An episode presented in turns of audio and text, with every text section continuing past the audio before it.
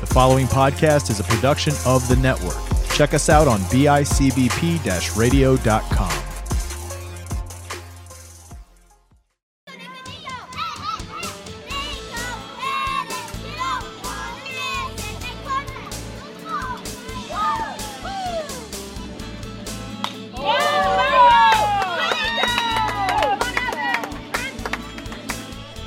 listening to a Tip of the Cap podcast brought to you by Stinger Sports. Stinger Sports makes high quality gear for the player who expects more for their money. Visit them today at www.stingerwoodbats.com and use promo code tip of the cap, all one word, for 10% off your next order. Stinger Sports. Look great, feel great, play great. What's going on, everyone? Welcome to a brand new episode of Tip of the Cap podcast. I am Coach Jaws. Joining me, the other half of the dynamic duo from Hilbert this year, uh, Mr. Pat Whelan. Pat, how are we doing, bud? Not too bad. How are you, Jaws? It's a pleasure to be here. Hey, I, uh, I, I, am happy you carved out some time on a Thursday night, on a nice hot Thursday night, to uh, to join me and talk some baseball. Oh, absolutely. I wouldn't rather be doing anything else. It's one of my favorite things to do is talk ball. So, yeah, uh, it's it's amazing how many guys share that sentiment. We were just talking about a little bit before we hit hit record here. Um, just the talking baseball, being with the boys. It's just there, there's something about it that's just so so different and so nice. So uh, let's get into it. Let's you know we we talked about this. We do this on every episode that I bring a guest on. Uh, first and foremost, introduce yourself, where you're from, uh, and how you got to you know be one of the you know part of that dynamic duo at Hilbert, and you know what led to that whole nine yards. Just you know where you started from little league all the way up. Let's get into it. Yeah. So well, I mean, I, I, think that uh, you know my story is probably a little bit more unconventional than uh, other say successful you know young ball players and college ball players. It definitely bounced around. It wasn't the the most direct line to get you know even just to Hilbert.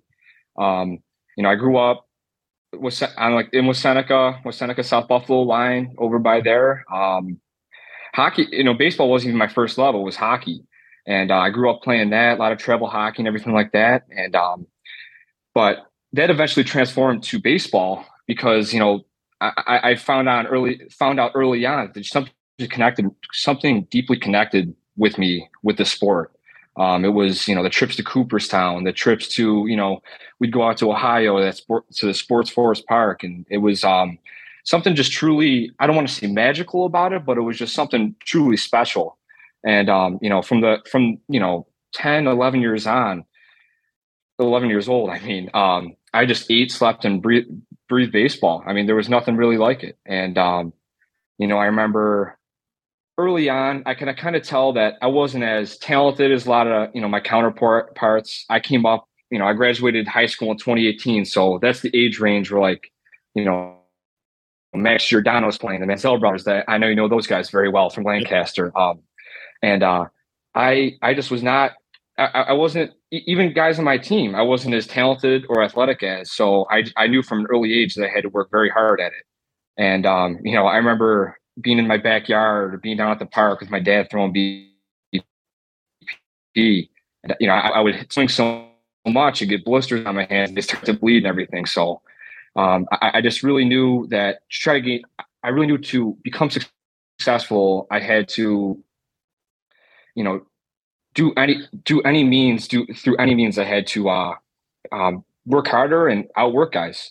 And um, you know, going into high school, I went I went to Bishop Timon St. Jude. There was uh, the reason I went there is because there's a deep family deep family tradition. My uh, my grandfather pitched there. He played ball as well as my uncle, my dad. So um, you know, it just felt right. You know, it was basically right down the street. So a lot of family tradition and enrolled there. I still, you know, in baseball, it was um, it was definitely very tough for me. You know, I, I, was still at that point wasn't very good. I had a lot of counterparts that were just head and shoulders talented than me. And um, I remember my junior year, I got uh, I got um, usually that's the year you know everyone makes the varsity team and everything, and I got cut and had to play junior varsity, which was definitely you know it, that was a real big kick in the behind for me. You know, it definitely sucked because all my all my buddies and everything were playing on varsity and having a great time. It seemed like, and I'm kind of stuck on the JV team. You know, pulling away. Um, so that winter, I kind of went to work. You know, I, I wasn't. I really kind of doubled down, thinking this is the last ride. You know, no one, no one was recruiting me or anything like that. So I kind of just knew that, you know, if, if this is it, I'm going to make the most of it. And, uh, you know, I kind of learned then the hard lesson that hard work doesn't always equal success. And, um, you know, I, I always, I kind of, I would take so many reps in the cages, so many taking ground balls and throwing. I kind of worked myself into bad habits and um, just not not very much success. And um, you know, I kind of thought that was the end of the line for baseball. Um, no one recruited me, no looks at all. So it was like, you know, you know what? That's it. I, I felt at the time I was very at peace with it. Um, so I went to Canisius College my freshman year, just thinking I was done. And then, you know, I I, I feel like uh, when you for for anybody that loves something so much, you always get that itch again. No matter if you're, you know, I was you know 17 18 at the time or you're 40 years old and still want to keep playing so i i had that itch again and just uh i i knew that you know i i just knew i had a feeling deep down that it wasn't done and um Canisius, it was uh it was kind of a lonely year for me, I guess I would say. It was um it wasn't the most fun. There was I didn't really know anybody on campus. I had to commute. Um and so I, I kind of had my mind set up on transferring elsewhere. And it came down to UB or Medaille. And um, the selling factor was was Medaille because I uh, I went to coach then coach Coach Josh Sova there, um, and he offered me a spot. So um, that, that was what convinced me to go to Medaille, and I enrolled there in the 20, 2019 year. And um, thinking nothing of it, I, I didn't think anything was going to come of it. I um, I just figured I was going to put my head down, be a bench guy for the first year and kind of see where it took me. And then all of a sudden, we get down to Florida that year, and I'm batting fourth, playing third base, a position I've never really been played before. So that was definitely an adjustment. And um, I remember being down there, not really having a ton of success either. I, you know, I remember you know walking up to the plate my first at bat and looking out at the pitcher, and he looks like he's about two feet away, and the outfield fence is you know a football field away, and it, it just uh, you know not one football field away, multiple. Right. And um, so that was, uh, and obviously that, that season got cut short by COVID. We only played seven games or so. So that was definitely, um, it, and at that point, you know, I was very used to failure. It wasn't anything like, you know, I, I was never very growing up. I, I, was, I was never the most successful guy whatsoever. So, you know, it didn't really bother me. And, um, you know, I kind of just did what I always do, just put my head down, grind, and, you know, try to become the best player I could the next year. And, it, it came at the perfect time because during COVID there was nothing else to do. So my my daily schedule was basically go to work, I would lift and hit, and then you know um, later. And I didn't think any summer baseball was even a possibility, but thankfully uh, Sean Gavigan of the Orchard Park Sox, and he coaches uh, the AAA BA team, the Chris Construction Curve as well. He offered me a spot in the team because his son at the, his son Pat Gavigan at the time was also on the Medaille Mavericks roster with me. So that was um that really um, that really opened my eyes because I don't know if you remember this, Jaws, but that summer was it was like an all star show oh, every yeah. single night. Oh yeah, that was that was the year that every single uh my, like there was no minor league baseball. MLB expanded their rosters to include some double A AA and triple A guys, but outside of that, everyone was just home. So you had I remember, I mean, triple A Muni, every team had three, four, five guys on it that played some level mm-hmm. of pro ball. And it was, you know, instead of seeing these dudes at small stadiums, you're, you're, you're watching them at the Pepsi Center, you're watching them at Sheridan Park on, you know, under the lights. And like, you know, and Sheridan Park to those dudes, it, you know, it's a boom box. It's, it's so small, you know, it, that was a wild summer. That really, really was. Oh, it was crazy. I mean, I remember I would get to the games. I, I, would try to get there as early as possible, and then it would be. I, I wasn't really a starter on those teams. I would kind of just, you know, uh, Coach Gab would have me on the bench, and you know, me and myself and a couple other guys were in this role. We'd sit on the bench. Seventh inning, we might get a pinch hit at bat later on, and um, just just being able to like sit in the bleachers or sit in the bench and, and, watch those guys play. It was like it really was watching like a minor league or a, a professional game. It, it was ridiculous, and I picked up so much knowledge and so many you know insights on the game that I otherwise wouldn't have. And um, you know, I think that was that was definitely a well, I, I would I would say almost single handedly one of the most influential times in my baseball career because it was that time. Like I said, there was nothing else to do besides try to get better, besides you know go lift, besides play ball, and um, I I, I, just had because of all the failure and because I wasn't supposed to be on a college baseball roster. I said, you know what, screw it. I got nothing to lose. So I um after that summer, just trained throughout all the winter, and and you know my I just wanted to become the best player I could, and that uh, 2021 year, we um, for for the Medaille Mavericks, we we had a shortened conference only season because of the COVID measures and everything. So I think that was almost all Division three wide. And I remember our first game, our first doubleheader was against Penn State Altoona. And I remember being so nervous, just like, you know, on the bus ride down, you know, is all this hard work going to pay off? And I'm thinking about all the, you know, late nights in the cages, all the, all the early hours in the gym. And like, oh, you know, was, is it, is it all going to be for nothing? And we're walking to my, my first at bat, you know, being on the on deck circle, just, you know, being so nervous, so timid. And then we're walking up to the plate and this strange sense of calm came over me saying, you know what, like you put in the work, you know, you, you deserve to have your moment. And, you know, your family's, your family made the four, you know, four or five hour drive down there through the mountains and everything to Penn State Altoona. Like, let's just let, let it rip, you know, roll the dice. And, um, my first at bat, they hit a home run. And I, it was, you know, that was, I think only the, I, I, think throughout my entire baseball career, it was the first ball I ever hit over a fence. And it, it was just, it, it was, it was an ecstatic, euphoric feeling. And, that really hooked me from there because I, I, just I knew that I could I could do it. Like all this right. work wasn't for nothing. And um, throughout the rest of that year, you know, we had we had a tough year that year. It was um, we, we, had a very limited roster, a lot of turbulence in the school and with the team and everything. That's a story for a different day. But um, yeah, we we won't touch. Know, I, I, met some of my best friends. Yeah, no, definitely not. Uh, but uh, some some of my best friends some of my biggest role models in baseball, like you know Sean Filas, who was a Hamburg High School grad. He was he was he couldn't have better better he couldn't have been a better dude, a better leader, better role model, like I said, as well as um we had our shortstop that year, and it was Seneca West grad, who was also kind of one of the influential figures in getting me to Medaille and kind of saying, you know, pushing me along, trying to get me to do it. Was Anthony DeJoseph, who he was, you know, and high, he's the best. He was an uh, you know, first team All Western New York guy and he had a very solid college career as well. But you know, those are some of the fun, the, the best times I've had in college baseball, even though that we weren't the most successful team. And then, um, you know, there was um, th- that summer I had some thoughts on transferring. I was um, just to find a better opportunity for a multitude of reasons.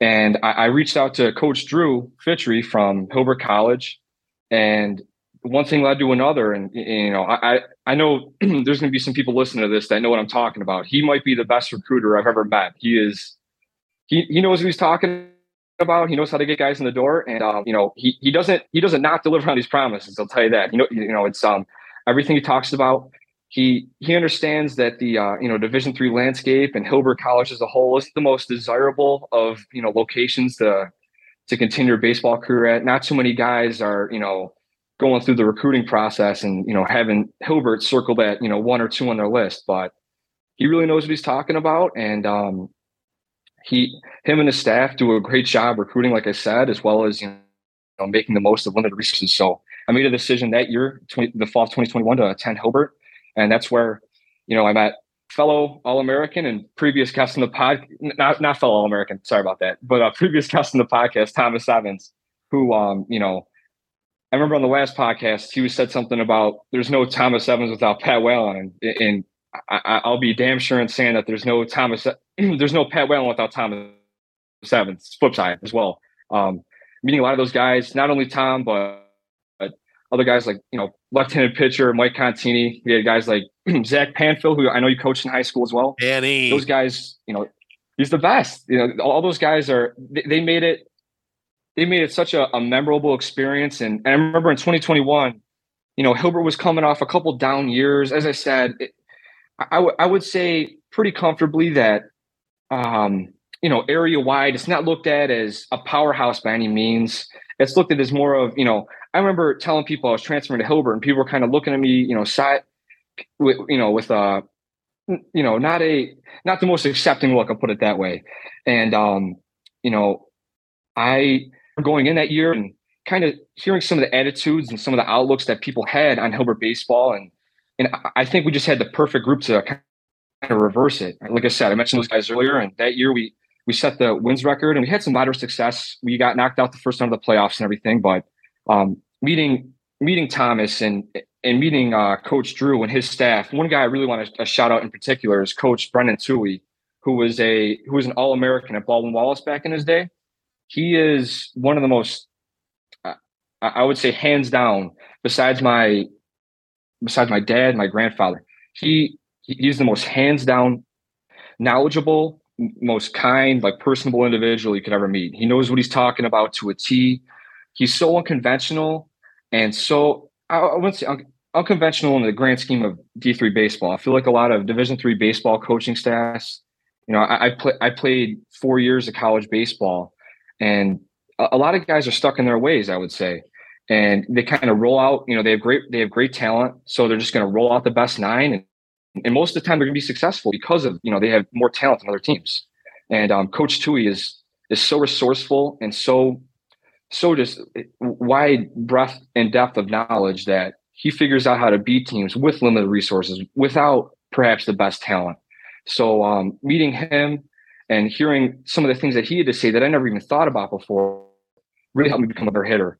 And um, we had, like I said, we had some su- success that year, but then this past year was, you know, it, it, it was something completely different. It was it, it, was something that I had never experienced before in my life. It was uh it was just the the perfect combination of of uh, guys that wanted to work as well as everything just lined up perfectly. I would say it, it, it, it was almost it was almost destined to be that we had the success that we did. And for those listening that don't know, um, we, we shattered the wins, single season wins record that we had set this uh, season before as well as making the program's first AMCC championship game, which was, I mean, I know, I know you talked about in the previous podcast with Thomas talking about um, how you tune in and everything. And I have never had a more memorable or experience in that tournament in, in uh, Alfred, New York. That was unbelievable. That was. I'll tell you what, man. And I, and I know, I know, Tom and I talked about this, but it was one of those things the the best teams I've ever coached, the best teams I've ever played on, the best teams I've ever been part of are the teams that you look at and say from 1 to 9 wh- whether it's the best dude on the team or a guy who's filling in because of two injuries and uh, another dude having an, an exam that day or whatever else is going on you got to play seven full innings or nine full innings against this team because if you take one off it's over they can spin it like that. And I watched you guys do it so many times. I watched you guys sit there and, you know, uh, you know, Thomas told the story of the like the like the like the point one percent win probability game that you guys came back and got the and got the W on. You know, the I remember watching the one playoff game and it was it was a very business like I think it was seven to two at one point, and it just looked like a very business like game for the whoever whoever you were playing against and then one inning hit where one or two things happen, you guys pushed a couple more across, and the next inning, one or two things happen, you guys banged a couple more, and then those two came in, and it was just run, run, run, run, and the other team was in quicksand. It was a lot of fun to watch, and it was like, and and from top to bottom, I mean, you guys, the two of you led that charge no matter what, and I can tell you again, I I'm pretty sure I said this to you uh, the first time I coached against you in tri- on uh, AAA Muni this year, I'm really getting tired of watching you hit home runs against teams that I that I coach.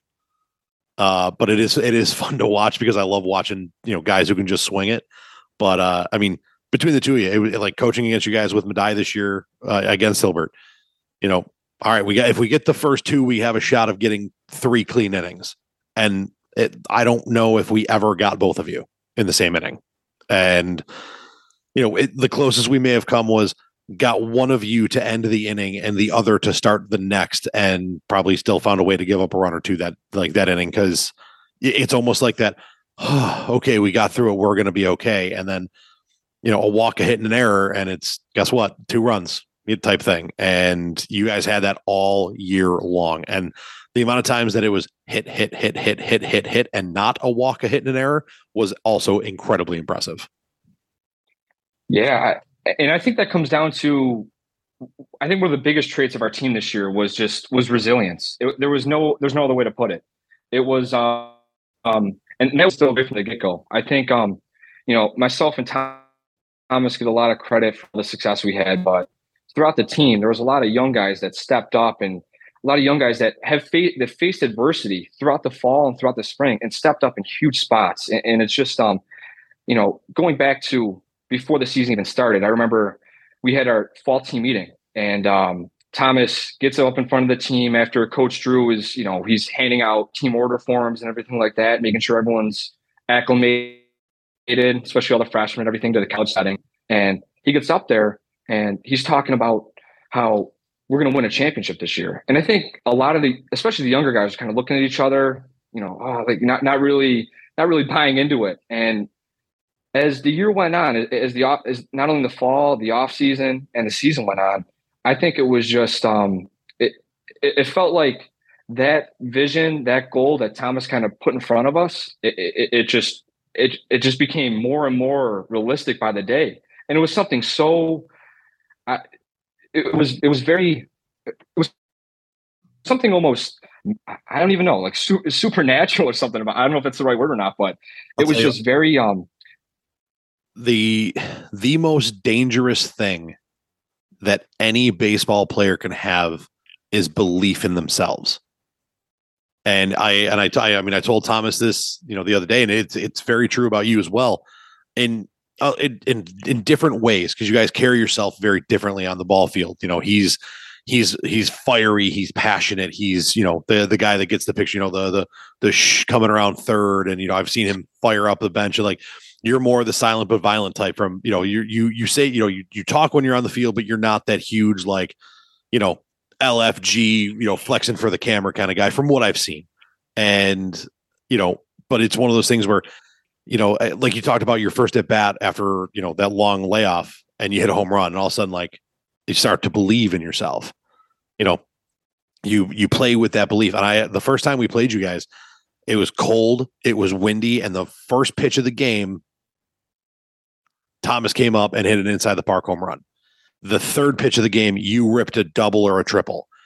And after our, after that game, I looked at my boys and I was like, "What's the biggest difference between them and us? They believe they can do it. We don't. Right now, you guys don't believe we can get this done. They do. Like they believe we don't. And it was one of the again. We had a very very young team. I think one one starter that wasn't a freshman and it was a junior. Like I, I think I think Ian's a, was a junior this year. I'm not sure, but like an almost all freshman roster and getting those dudes to believe that they can compete with guys that much older was was a hard task. But having someone our crosstown rival to be able to look and be like, there it is. Those dudes believe they can get the job done, and they do. We're not like I think you guys think you can, but there's a big, big difference between a thought and a belief. And it was honestly, it's it is fun to watch when guys when that starts to click for guys, and it doesn't matter like you, Thomas. It doesn't matter, you know, guys back in high school, guys, you know, that I was coaching through summer ball, even even guys that I talked to on the AAA team. You know, you start talking about one or two things here, and like the one, oh, I can't hit, I can't hit, I can't hit. Like, dude, just stay with it, stay with it. He feels something the one time, just misses it. He's like, "Ooh, I'm close," and then bang, bang, bang, bang, and the first domino falls, and it's over. The scariest thing you can give a baseball player is belief. I couldn't agree more. And, and, I think it's, and like you said, it is contagious because, like I said, we were we were also. I mean, we had a lot of young guys throughout the year, and uh, throughout the year step up. And I, I, think if you asked them at the beginning of the year if they if they thought they would come through in those in big spots and meaningful spots, I, I think they would disagree with you. I, I don't think they would. Um, they had that belief in themselves, and I think that through you know seeing the, preparation and the work it takes to have that belief in yourself that me, myself and Thomas and, and countless other guys in the team, especially the upperclassmen have, you know, that is very contagious because they see how possible it is. And they see that, you know, that it's not baseball isn't, you know, one moment. It's not, it's not a singular moment or at bat or a pitch that defines you. It's, it's such a slow burn. It's the accumulation of little moments throughout throughout a lifetime, essentially throughout your entire career. I mean, think about from a, a typical college baseball player from little league on, probably has over what 3,000, 4,000 at bats leading up to any particular at bat in their life. I mean, it, right. it's just something that it, it, it's something that um you have to, and that and that is, in my opinion, the the biggest separator between you know a, a good baseball player and a great baseball player, because you know it, it's is, is the mental game it's so different. It's not, and I think Thomas alluded to this in the past podcast as well. that the physical work is the easy part. Even if you're not feeling on the best day, you can still will yourself to get to the gym. You can still will yourself to get swings in. It's the mental work because baseball is such a, you know, you're gonna you're gonna fail seven out of ten times, and that's a Hall of Fame hitter. So it's um the results are so fleeting. You just have to keep reminding yourself how good you have like how good of a player that you actually are, how much work that you've put in, and that um like I said earlier, you know, not letting not letting one moment get you down, not letting one mo- uh, failure get you down, because just like in life, you know, it, you're going to get knocked down sometimes, and it, it's all about how you respond. It's all about that resilience, and that all starts with the mental game. Yeah, and that's that's one of the biggest things that I think kind of gets lost in this day and age. And, and this is my personal opinion. Uh, and if you disagree, you know, feel free to, to to chime in on it. But I think that's one of the biggest things that gets lost in translation in you know in, in high school and travel baseball right now. You know, high school baseball in this area, you have you hit a slump, you might get benched and may not get another shot because you know depending upon the weather, you might only get three to four weeks of, of playing time. And if that slump hits in week two, you're probably not playing in week four. And in you know in college ball, you know it or not college ball, but in travel ball, you know it's it's it, there's a lot of hype, there's a lot of hoopla, but it's also very much about the team winning because of individual accolades. Because these kids are kind of trying to get seen to go to college, or trying to get seen to go, you know, anywhere they might go, and that mental toughness kind of starts to lose a little bit of value because and personally i think there's a lot of I don't want to say playing down because that's not the right phrase for it, but like when things get tough, we find a way to make things easier in this day and age. You know, there's not one or two top travel teams. There's 56 teams you can play on at any age group. I mean, it, it sure as hell wasn't like that when I was a kid, and it made it made it tough, but it also made you tough. You know, and you know, you're a perfect example. You're a guy like you said. You you came up not having a ton of success in the game you know, you ended up being what I would call a second chance guy. You know, you you got a second chance going to Hill or uh, going to Medaille, and eventually that led you to, you know, being being a huge factor in one in one of Hilbert's best seasons ever. And you don't do that without mental toughness, and you don't have that mental toughness without being able to process and handle failure, and being just okay to just keep going. And I, I think it's something that gets gets lost in translation translation i think it's a very important message for for people to hear you know things things get tough and at times you just got to get tougher you can't find an easier road to, to, walk down absolutely and it's you know one of the one of the best pieces of advice that coach tui from hilbert gave me was listening to the song and i'm sure many listeners and yourself are, are familiar with that's life by frank sinatra i think that's one of the best songs that anyone can listen to or you know most meaningful songs I can listen to to kind of have that reframing of perspective that you know you're going to get knocked down sometimes. Things aren't always going to go your way. I, I, would say in a baseball game, you know how much you know, uh, on any given baseball game, you watch a major league game, minor league game, college game, even. Uh, starting pitcher's not going to have his best stuff. He might have, if he has, fi- you know, 15, 20 starts in a season, he might have his best stuff three of the games. You know, it, it, it's just so it's all about putting yourself in the best position possible mentally to be able to handle that failure, to have that resilience, to understand that, you know, it's a slow burn and, and, and it's not, everyone takes their own strides. Everyone's taking their own path. There's no, and it's so difficult to achieve, but it's all about just maintaining perspective on everything. Because like I said, you know, one at bat is never going to define you. You're never going to be looked at, you know, if you're on a, a high school team, you know, one at bat doesn't make or break you whatsoever. It's all about, you know, if you fail, how are you going to respond? And if you succeed, you know, how are you going to be? And like, and, and if you do fail, there's not, and I think Thomas alluded to this in the podcast earlier as well. There's not, you know, there's so many different things you can do to help your team, not, you know, not being a baseball player. You can go, you know, you strike out, you go back into the dugout, take your stuff off. It's on to the next guy. You're cheering on the next guy. You make an error in the field. So what? That's on me I'm going to make the next play. And not only that, but you know, becoming an up, you know, going through the ranks and becoming an upperclassman, a senior this year, being able to share, you know, these messages and keeping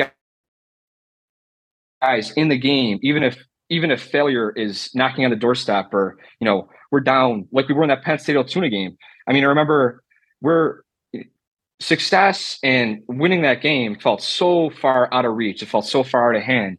And I remember me and Thomas led off that inning. We had, you know, I think we, I think it was like Thomas hit a double. I knocked him in or something like that. And I remember telling him like, we're going to get back up again and we're going to win this thing.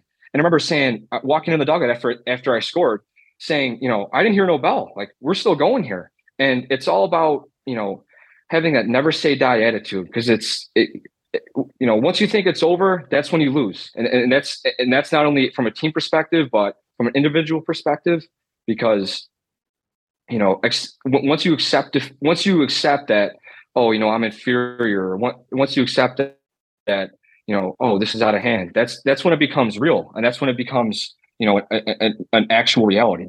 So it's it's all about combating that, and, and like I said, it, it's so it is so incredibly difficult to achieve that, but um, it's it's all through it, it's all through experience. It's all through you know failing over and over again, and and just fi- finding finding the best way for you to handle it. Yeah, I mean, and there's it, it, that goes and it, it goes back to that whole belief thing that we were talking about. You know, you are are you the guy that you're looking? And I I do this. I do this when I play. Uh, you know, I look and I'm like, okay, we're we're chasing two runs. Here's where I'm hitting. Here's how many guys are in front of me. If I come up again, it's going to be with two outs in the game on the line. And then I sit there like, get me up, get me up, get me to the plate, get me to the plate. Let's go, get me to the plate. Give me the shot because I know I can do it. You know, or are you the guy going, oh man, I hope I hope one of the guys ahead of me does something good that that, that I don't have to come up in that pressure situation because like I don't want to be the guy that gets out with the game on the line. I don't want to be the guy that ends the game. You know, and it was it, it's it's a complete mindset that if you're one guy, you're you, you may not you may not be successful, but the fact that you know you can and you want it means a whole a whole lot more than being the guy that doesn't want to be in that spot because if you go up there, like it's one of the best lines I ever heard, and this was from an old martial arts coach of mine. That was whether you believe you can or you believe you can't, you're right. And uh, you know, you're, you're never wrong. If you believe that you can do something or you believe you cannot do something, you are right.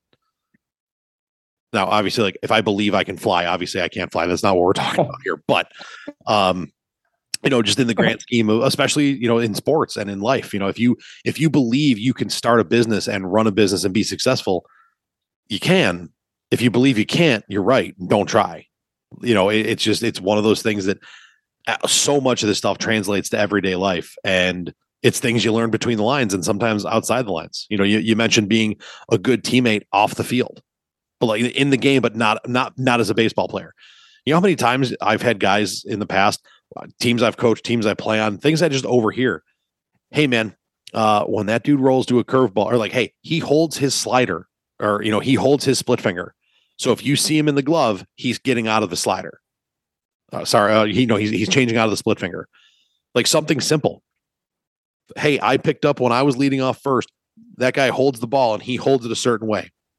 So if he goes in the glove and he's rolling it, he's rolling out of that pitch. Because what do a lot of pitchers do? They hold the pitch that's the hardest to get into.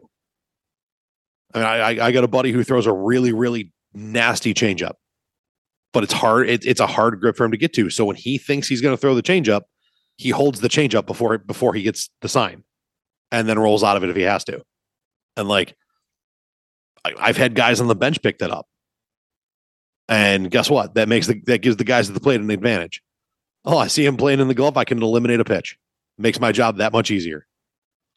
And I think that's what so many guys have to understand because, you know, like you said, there's so much there's so much you know, throughout the the travel ball circuit nowadays, throughout the high school, you know, circuit, there's so much pressure on guys to perform and, and you know be the guy on the field. And you know, when they get to the college level, more often than not, their freshman year, they're not going to be, you know, they're not going to have the same impact they did on the high school field. You know, the, the talent, you know, you're playing against, you're going from playing against, you know, 17 and 18 year olds at your, at your own skill level to now you're facing because of COVID years and everything, 22, sometimes 23 year olds and that are stronger than you, way more skilled than you. And, you know, fa- failure is inevitable with that. Like more often than not, you're going to fail. So they, they don't have that, that, that they're not going to have that same amount of impact. And what I'm trying to say is that, you know, we had, we had multiple guys throughout the year that maybe didn't play that much on the Hilbert team. Like, you know, maybe they've seen only a handful of innings, but you know, oh, both are both are viable catchers, like our, are, guys that know how to catch, are in the game right now. One's DHing, one's in the hole, and we had guys that were pitchers going down to catch bullpens. It, it, it's just, I, I mean, stuff like that is so meaningful to me to see that. And I think, you know, I, I don't want to take the rest of the team, but I think meaningful to the rest of the team as well, because it shows that you're willing to do anything to help the team succeed, no matter how small of an edge, no matter how meaningless you might think it is. You're going out there, you know, you're, you're strapping, you're using the catcher's glove, you're getting the catcher's crouch that's so probably unfamiliar. And you're doing that to help the team out, to get the guy ready to go into pitch. I mean, that's just, that's something that you really can't teach. And, you know, that, that's, that's only one small example, but there's countless examples of being a leader, being someone that your teammates can depend on. You know, it, it's a lot. Of, I've always tried to pride myself on showing up on time, and I think that's you know one of the biggest things you can do as a young college baseball player. Just show up on time. That means so much to not only yourself but the rest of the, the rest of the teammates, and sets you up for success. I mean, there's so many just like you said, so many small little things that you can do that in the moment might seem meaningless, but as the as years go on, people remember you for doing certain things and they remember your character. And at the end of the day, that's that's the biggest thing. Like no one's to remember, you know, oh, what did Pat Whelan hit his senior year, or, or, or you know, was Thomas Evans All American his, his senior year? None of that stuff matters. And like one of the quotes I was I always like that resonated with me is from Horace Greeley, who was, you know, I, I remember seeing this on a TikTok, maybe Instagram reel or something like that. He was a U.S. senator or something, and it's fame is a vapor, popularity is an accident. Riches take wings. Only one thing endures, and that's character. And it's like, you know, you, you can chase the accolades, you can chase the the success on the diamond, but all that stuff is so fleeting and none of it lasts. It's going to be forgotten about, you know, by this time next year. So I think it's all about putting yourself in, you know, trying to improve yourself to be the best teammate, best person you can be, be a quality, humble individual that it's you know you're gonna get you're gonna get you're gonna get your nose dirty for your guys. You're gonna go you know whatever it takes. And that was one of the mottos our team shared this year. Like um, a great story I, I want to shout out real fast too is um, from a fellow senior left. Uh, we call he was a lefty pitcher, Mike Contini. He's one of my best friends in the world, and I remember we're playing in Pitt Greensburg. It's the stakes are very very high. It's our um, it's Hilbert's first. It, it's um, it ended up being the, the program's first uh, playoff win, but in the moment, the game's close. He's starting game one, and Mike will be the first one to tell you he's not the most talented. He's he's uh he throws maybe 75 on a good day, and um, you know, he's he's not gonna blow anybody away. He's not he, he doesn't have the best deal or anything like that, but he's a competitor. And remember, he is um he's in the fourth inning or something like that, a couple runners on, games, you know, games close. It's like three, three, something like that. And you know, he, he's he's going to fight for every last out. Nobody works harder than him. And I remember him. remember Coach Drew walking out of the dugout calling time to make a pitching change. And I remember Mike's like, Mike doesn't realize it right away. I'm at first base, like watching it all happen. Mike's looking for the sign. Coach Drew comes out. He notices it, and he, you know he's he's like swearing up the storm, like he doesn't want to give up the ball, like he's you know Max Scherzer or something like that.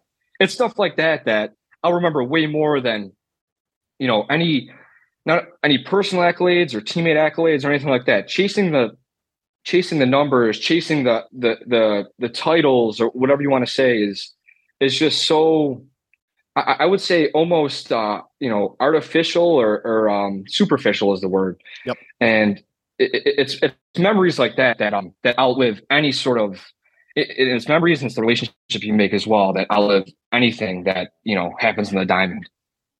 I agree. And that's one of those things that I think is awesome to hear. And I think it's awesome for, you know, for for young guys to hear and for parents to hear too. Like, you know, I, and I've I've had conversations with people, you know, like, oh hey, check out this uh this 12U team won this championship. And the five dads coaching look happier than the 12 kids that played. Like, that's that's a problem. That's a problem because you know, like the dad, like the, those trophies are going to get dusty. They're going to get thrown out eventually because at some point when you're in your late teens, like you don't care that you won the the Crabapple Open at the South Cheektowaga baseball facility. Like it, nobody cares anymore. It's you know, but I guarantee you those you know if the if the dudes had fun that played, they can tell you stories from that weekend. You know, something happened. Um, you know, one of one of the my one of my favorite stories. It was my very first year coaching. I was a young 19 year old, had no business coaching 12 a 12U travel team, but there I was I asked, they said, sure, let's bring you on a staff and let's see what happens. And we're playing an extra tournament. We tacked a fall tournament on, and we're we rolled through the tournament. We were doing really well, and all of a sudden we're playing a championship game. We're down ten to two, going to the bottom of the last. And me and the other coach are standing there, and they go, "What do we tell them?" I was like, "Dude, these kids came from Cooperstown, got home to Buffalo, had a day off, and we drove and we drove to Reading. Like this is this has been an incredible weekend of baseball. These these dudes are shot. Like there's nothing left on this bench. Let's just tell them to have fun. And I'll be damned if we didn't win that game. and, and and that's always like, boys, it's been a hell of a weekend. You guys let it all hang out. Like, go have fun. Just go, just go have fun. Like, don't leave here at the last inning of your summer being like, man, that sucked. Go enjoy your last ups of the summer. And we came back and we marched back and won it. And it's those types of things. Like, couldn't tell you. I, I know we were in Reading, Pennsylvania. I don't know the team we played. I can tell you the kids on that team. I can tell you the funny stories from that entire weekend. And I only know we won because it was the first tournament championship I ever won as a coach. And, but like that story is just so cool to me. Like, hey, we won. You know, we ended up winning in, we tied it in the seventh and won it in extras on a kid who, like, there was a he was pitching a no he was throwing a no hitter like a 30 pitch no hitter through four innings and pulled himself from the game because his toe hurt. And like 19 year old me is losing my mind right? I'm like what are you talking about ben? Like take yourself out of a no hitter what the what, what's wrong with you? Like and like oh god okay we're going extras we have no arms left like who throws and this kid walks up goes give me the ball like I talked to this, I still talk to this kid. I remind him, like, hey, remember when you took yourself out of a no hitter and then demanded the ball a day and a half later? he was like, Yeah, that was pretty cool, wasn't it? Like, it just it's a fun story because that's the stuff that people remember. You know, people like couldn't tell you what that team did in Cooperstown the week before, but I can tell you the story of ever like the, the kid who hit his first ever home run and forgot to run. like I love that stuff. We talked about this a little bit before. Like the stories are what keep me going. I love the game of baseball. I love the people I've met. And uh, I, I wanted to, I do want to dial back into something real quick. You, you, you, mentioned playing AAA Muni and AAA in that summer, right? That COVID summer where all the dudes were back. You know, you had teams like the Orville's AAA Muni team had, I think they had like seven pros on that team like I know LG was on that team. I know Gator Johnson was pitching for that team. I think Aaron Phillips was on that team. Like that, like every team was like that. And you mentioned like learning so much from those dudes and like just learning being a bench guy that year, you know, that summer. Like, what were some of the things you took away from that? What were some of the things that like you picked up on just from being around those guys and being around just guys who are older and seen it and done it a little bit? So there were so many guys on Orchard Park Sox team that I became that I would have without baseball no business knowing. And getting to know them, guys like Troy Banks, who he graduated from Orchard Park High School and went on to have a career at Mercyhurst University. Uh, Ryan McCarrick, who played at St. Bonaventure. There was countless and, and, guys my own age who maybe didn't, you know, play as much. We were kind of sitting on the bench, you know, talking throughout the games. Like Justin Kirst, he uh, uh, he graduated St. Francis the year, the same year I graduated from Bishop Timon, and so we were kind of high school rivals. And I remember that was like a commonality we had. So we would always talk on the bench, and I remember um, one of the things that he talked about was the game knows, and like he would point out guys on other teams that you know would would maybe dog you know dog it running on the line on a, on a, on a routine ground ball, or you know maybe not a pitcher that wouldn't back up you know, a base or something like that, an extra base hit. And he pick up on that and he pointed out to me and he would say the game knows. And and and sure enough, like it always seemed to happen. Like that guy that jog, you know, jogged down the line on a, on a routine pop up or a routine ground ball, he'd strike out the next time. And it's like, you know, that's a that's a microcosm within a game. But I think if you look at it from the grand scheme of things, from you know a ten thousand foot bird's eye view, the game does know, and the game know. I, I mean, th- this goes back to all the stuff we were talking about before. The game knows how well you treat your teammates. The game knows how you carry yourself. The game knows what your true intentions are, and I think the game will at some point it's going to reward you. And I, I think for for many guys that you know, like myself, that maybe aren't the most talented, that you know, put in a ton of work. I, I, like like Justin, who who went on to Wentworth University. remember talking talking about it. He had a really he was having a tough time with the coach, not getting along very much, and he just kept putting in the work, head down every single day. And remember the one time he texted me like, "Oh, you know, two for four, two doubles," and you know that's I mean we talk about the camaraderie, we talk about the stories, like that's the type of stuff that you know I'll, I'll truly never forget. And you know that summer was really uh, that was just a, a true turning point in learning just little stuff like that. And not only that, but just seeing how those guys carried themselves about how, you know, they took their bats so seriously. And it was, it, it wasn't like, you know, oh, I'm better than this league. I, am I'm, I'm above it. It, it. it, was truly, and maybe that was the circumstances of the time that they had to take it seriously to get their reps in. But it, it just truly showed me that, you know, there, there's no taking a play off. There's no taking a rep off. it's all about, you know, trying to take those summer ball games when other guys, you know, might be tired from a long day of work and everything, and, perhaps you're tired too yourself. Like, I mean, I, I last couple summers I've worked all day and come to games, but just finding that mental edge to say, you know what, this is going to propel me down the road to become a better baseball player. You know, maybe I, you know, I, I pick up on something from somebody that will help me down the road. So it's all like learning that perspective and seeing how those guys carry themselves. It, it was it was so it definitely elevated my perspective of the game, and um, I, it, it, truly just helped me make make me a better baseball player.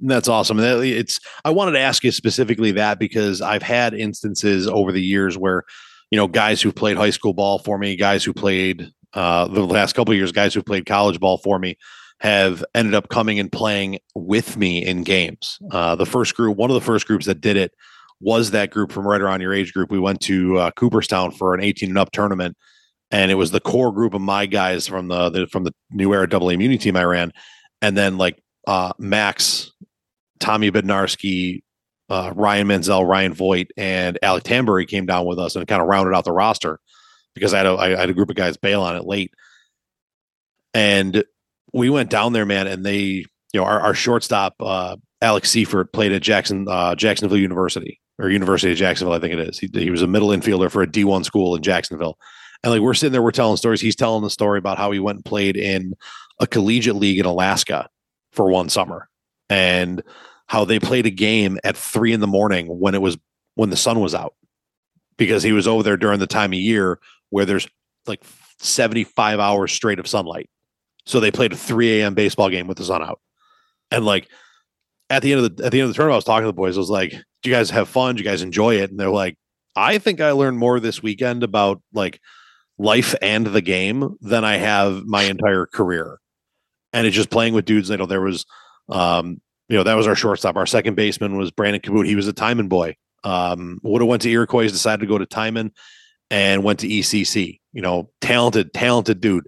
If he was probably five inches taller, he probably would have had a, a little bit longer and more bigger quote unquote college career. You know, we had guys from all over. And here's these young dudes like, you know, going to Niagara, going, you know, gonna pitch at Niagara, gonna be gonna be dudes that contribute day one at Brockport. And they're playing with guys and like on paper, as talented, if not way more than everyone else on the roster. And here's just this ragtag group of dudes just going out competing, and they're just like, I learned a ton this weekend. This was awesome. And I, I wanted to hear your perspective on that because it's it, it really is cool, and I think a lot of players I think would get a lot of a lot of insight and a lot of like they'll learn a little bit more about themselves by not just playing around their age group and around their talent, but playing up, playing against older guys. You know, high school guys. If you're playing, you know, if you're playing Legion and turn down Triple ABA, maybe next year you play Triple ABA to find out what these dudes that are 21, 22 are doing, what these college guys are doing if you're that high school senior going into college, maybe you look at AAA Muni instead of AAA ABA because you're playing against dudes who have won national championships type thing. And you kind of learn a little bit more about yourself instead of being that guy like, oh, I'm going to play 20 and under SEBA because I'm really good in that league. Okay, but is that making you better? And are you are you learning more about yourself in the game going forward? You know, and I, so I appreciate the input. I, I appreciate the uh, you know the soundbite on that one. Oh yeah, definitely. I mean, that's um, you know, we say, and I hope I'm redundant here, but it, it's such a game centered around failure, and um, it's it's never going to be, you know, like complacency in baseball, in my opinion, is the enemy. Like you said, you can go and play, you know, a league you're great in, and you know, face the same arms and same velo that you faced, you know, for the last three, four years, or you could go up and, you know, and make the decision to face against better competition. And, and, and you know, guys like my guys like myself, and I know multiple other guys have are much better for it. So I think it's that stuff is inv- invaluable. I agree, and that's that's something I wish more guys would hear. And like I can say it's all blue in the face, but hearing it from a guy like you, I think resonates a whole lot more. Just because you know, again, how how are you going to be ready at seven or at 17, 18, 19 years old to play against 21, 22, 23 year olds, other than doing it? If you have experience against guys in that age in that age group, and maybe even a little bit older who played any any level of college baseball, you're going to be a little bit more ready to go play college baseball. You know you're going to be more ready for your senior high school season you know whatever it may be. Oh without a doubt. It's it, it's never you know staying in the same place that you are it, it, it's always going to lead to you know maybe getting worse you know maybe you think oh you know i'm tearing it up in this league. I don't have to do any extra work. I don't, I don't have to go out and you know try to get after it. And you know it's uh it's definitely counterproductive in that way. And um like i said it's it's just so um that time of my life was so invaluable. And like looking back on it, and uh, you know, I, I, just almost wish we could go back in time and experience that all over again. But, you know, it was just uh, it was it was awesome. Yeah, just go back, check the tape, and watch the highlights at least, just to pick up a little bit more. Oh yeah, that was it, it was just. I mean, having the, the, six o'clock games at Green Lake Park with you know, you know, there's no other, there's no baseball to watch, so people are driving out to see those games. So I was like, no, 200, 300 people watching it. Very cool. It, was an experience unlike any other I, I had. I had up until that point. Yeah, that was that was definitely an an, an awesome and wild summer for sure. Uh, and the other thing I wanted to touch back on, we're we're you know we're running close to the hour mark here, so we're gonna wrap it up. The one thing I did want to touch on that you brought up, you know, like that that your your character and who you are as you know as a person is what's going to follow you, and that's going to be you know the the the lasting impression. You know, the the, the stats are going to fade. Records are made to be broken. Uh, you know, the the seasons move on. You know, in in geez, a month and a half, two months almost. We're talking about fall ball for college coming back around. Like, so last season's done and over, and it's past, and it's not, you know it's on to the next kind of thing. And you know, but the one thing that does that does carry true, and the one thing that does stick around is your character and who you are as a person. And uh, I wanted to bring up the fact that one of the things, uh, the first time I ever spoke to you, now we've been not as much as me and Thomas, but uh, me and you have been around each other, kind of like hovering around the same kind of group of people. I coached a bunch of guys you played with, uh, play, you know, coached against you the last couple years, and we never really actually had a conversation. But I told you the first time I talked to you, um, you know, that so many people, so many people talk so highly of you as a person you know, baseball completely aside, just the type of guy you are, the type of dude you are, how you carry yourself, how respectful you are, almost to a fault where I wanted to slap you for calling me Mr. Joswiak a second time.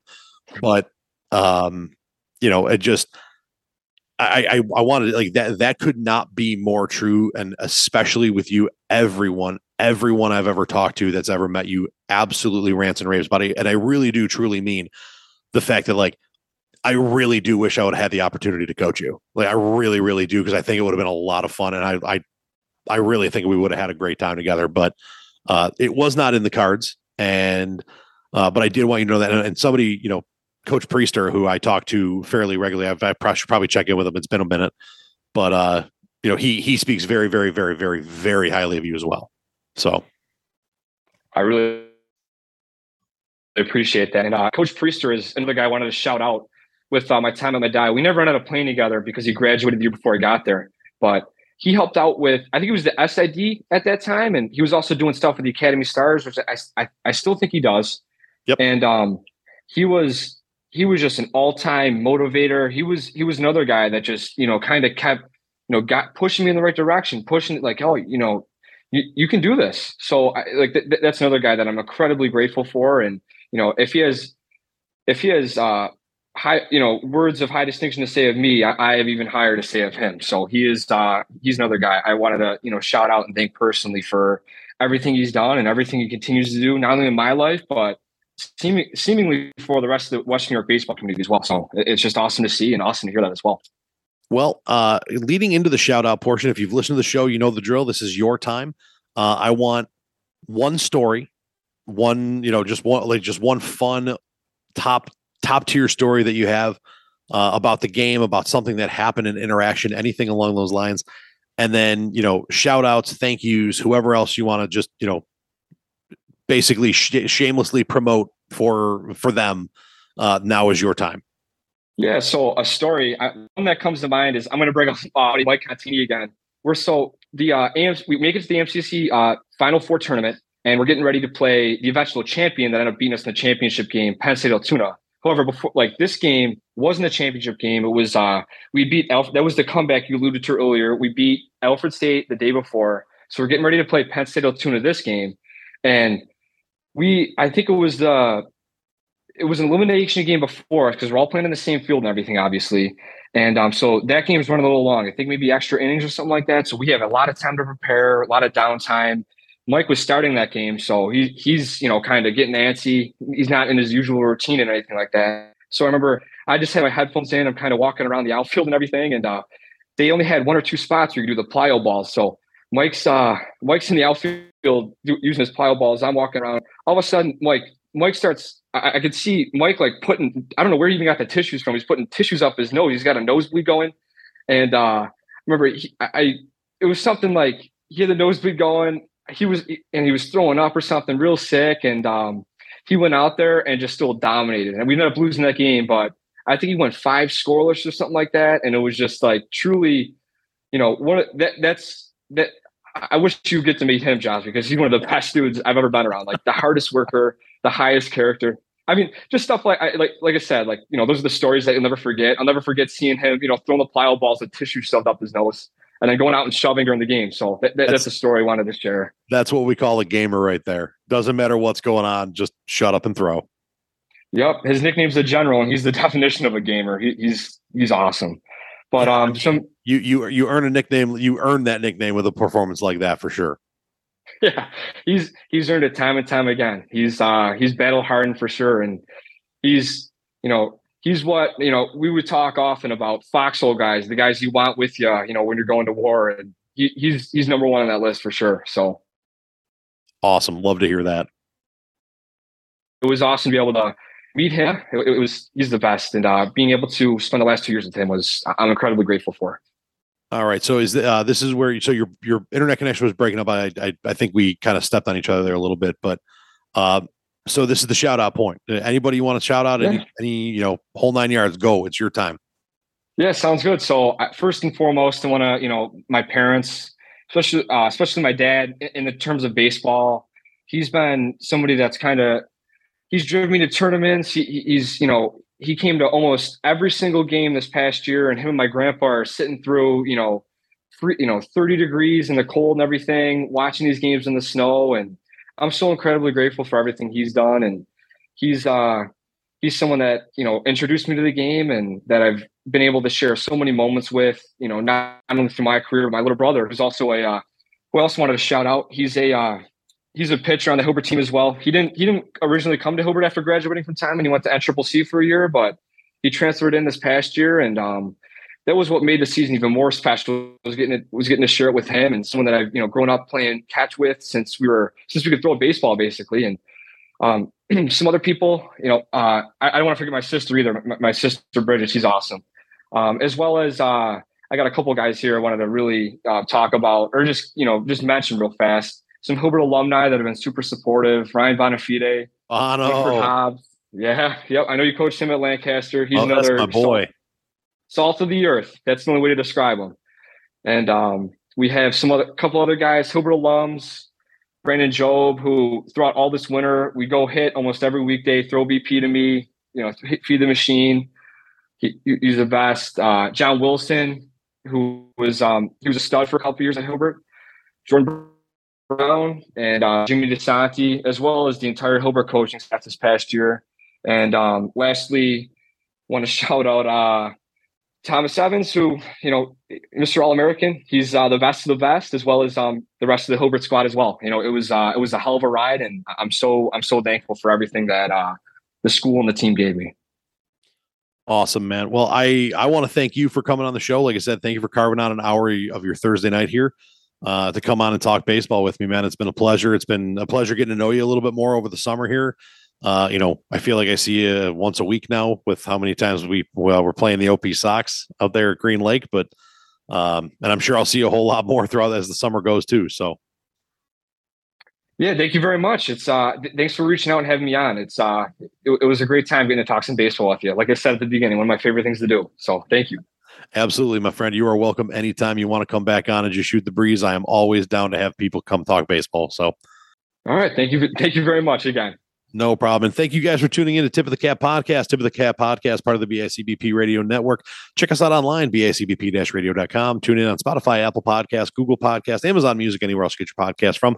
Check us out on online, Tip of the Cap Podcast on Facebook, at Tip of the Cap Pod on Twitter, and Tip of the Cap 716 on Instagram. Like, follow, share, subscribe, tell your friends. And as always, keep playing baseball, and we will catch you guys next week, next episode. Whenever I put one out, it happens. Thanks for tuning in, guys.